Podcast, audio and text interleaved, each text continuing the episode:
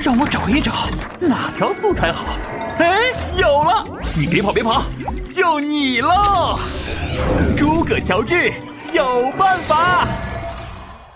人什么时候会像一只小野猪？诸葛老师，我叫苗苗，我要跟您说一件让我很生气的事情。我有一个小表弟，今年三岁，他真是太调皮了，总是用玩具砸别人。今天我就被他砸到了脑袋，一下子疼哭了。大人一过来，他就咕噜一下躺在地上打滚，然后妈妈还以为是我欺负他。嗯，哦，对了，嗯，我想问的是，有什么好句子可以描写我这个表弟呢？嗯，除了调皮捣蛋，我想不出其他的词了。诸葛老师，您能找到素材吗？暗号是诸葛乔治有办法。暗号验证成功，开启应答模式。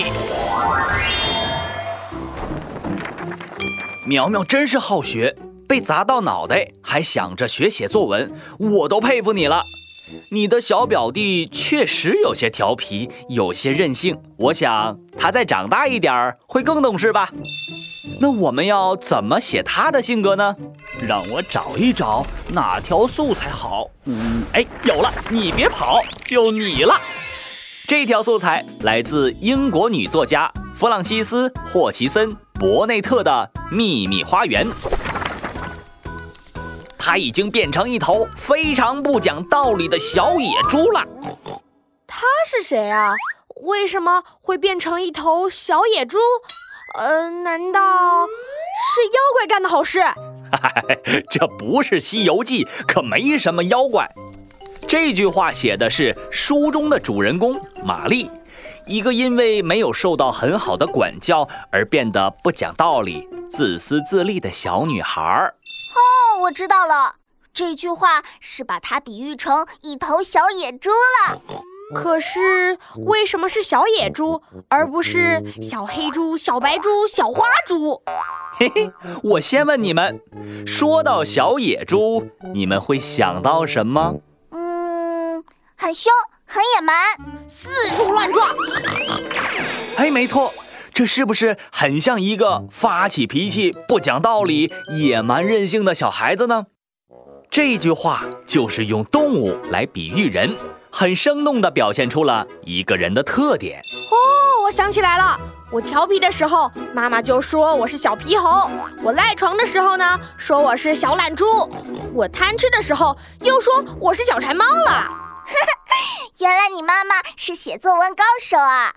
嗯，我来写一句，比如说上课铃响了，老师还没有来到教室，这时同学们都闹哄哄的，就像就像一群叽叽喳喳的小麻雀。嘿，这时候静静就会站起来大吼：“安静！”就像一只凶巴巴的大狮子啊！哼。全班就数闹闹讲的最大声，像一只嘎嘎嘎的鸭子。大狮子，大鸭子。哈哈哈哈看来你们都掌握的很好了。我们来总结一下今天的素材。今天的素材教会我们是用动物来比喻人，从而生动地表现出一个人的特点。你们可以这样写一个任性的小孩子，他已经变成一头非常不讲道理的小野猪了。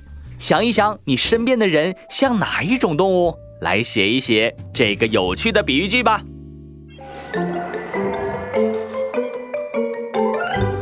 好了，每天五分钟，积累素材很轻松。